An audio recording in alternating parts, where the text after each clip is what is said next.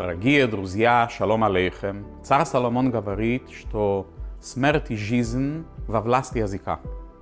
Когда мы говорим, или наши слова дадут человеку жизни, или иногда, не дай Бог, это будет для него смерть. Не физический смерть, но духовная смерть. Вообще сказано, что ограда для мудрости – это молчание. Когда мы молчим, мы слушаем побольше, мы даем место другим людям рядом с нами, они развиваются, мы узнаем о них больше. Но если мы уже говорим, мы должны относиться к нашим словам очень серьезно. Иногда мы видим, как муж во время трапеза говорит свою жену комплимент. Он ей говорит, Соня, ты наконец-то научилась сделать фаршированная рыба. Он дал вроде бы комплимент, но все смеются. Потому что от этого они понимают, что на протяжении 20 лет она не умела готовить фаршированная рыба. Говорится о том, что тот, который публично позорит другого, не имеет доли в будущем мире. По поводу физической смерти, если кто-то убил, не дай бог, кого-то, не говорится об этом. Но когда человек обидел и позорил другого человека, и человек должен жить с этой обидой. За это Бог очень сильно наказывает, насколько, что у человека нет места в будущий мир. Но мы знаем, что иногда нам надо говорить. Иногда тема разговора будет не очень легкая и не очень приятная. Нам надо ставить человека на место, критиковать его, объяснить ему, как жить. Как это сделать? Если мы будем соблюдать четыре условия, тогда мы можем знать точно, что мы ничего не нарушили, мы дали человеку жизни, если мы делаем это правильно, и тогда мы можем сказать все, что надо, и он нас услышит, и мы ему поможем.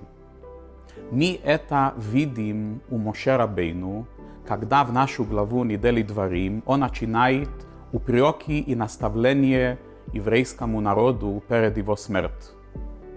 Моше Рабейну ждал перед смерти, что говорит его слова. Они были нелегкие. Почему он это не сделал раньше, когда случились эти проблемы? Причина, потому что тогда он читал, что евреи его не любят, а если они его не любят, они не будут принимать его слова. Они будут читать, что он просто над ними издевается. Сейчас, перед смертью, когда он знал, что они знают о том, что он их любит, и все, что он делает, это он делает, потому что это все для них. Ему не все равно их судьба, потому что он победил войны для них, привел их до Израиля почти. И он нашел правильное время, что сейчас уже они примут его слова. Мы видим еще один важный момент. Когда он говорит перед ними, он не говорит конкретно, что они сделали плохо. Он это говорит с намеками. Они все понимают все равно, но не надо говорить грубо и в открыто, что им не было неприятно. Кроме этого, он им дает еще комплименты вместе этого. Когда дается человек комплимент, тогда ему легко э, воспринимать то, что ему говорят. И вот эти четыре правила, которые мы должны научиться у Моше Рабейну. Первое, мы должны быть уверены, что мы это делаем от хорошего места в сердце и от любви человеку. Если это не так, тогда нет никакого смысла, потому что человек знает, как мы к нему относимся. Второй, надо найти правильное время. Когда говорит эти слова, надо подобрать ее, иногда надо ждать год-два, иногда несколько месяцев, иногда несколько дней, найти правильное время и сказать эти слова. Три, надо знать, как сказать. Не надо говорить все в открытом на 100%. Хватит немножко сказать, в чем проблема, и человек все поймет. Ему неприятно, когда ему все говорят в открытом. Он же не дурак. Он тоже понимает, хотим ему помочь. Мы нашли правильное время, но мы должны подобрать правильно деликатные слова, что ему не было обидно. И с комплиментами.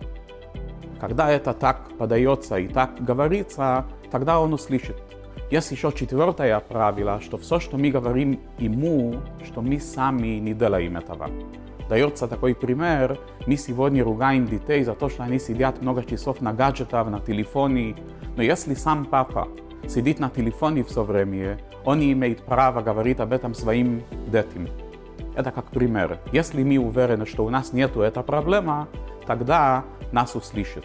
Если мы будем соблюдать эти четыре правила, тогда наши слова дадут жизни, помогут, и все у нас будет хорошо, и мы приблизим настоящая геула, прихода Машиаха, особенно перед пост 9 ава, очень тяжелые дни для еврейского народа. Мы надеемся, что придет Машиаха и уже поста не будет. Зайд Гизунд, Шаббат Шалом. Момент мудрости с Колель Тора. Присоединяйтесь к нам в Facebook, YouTube и не только –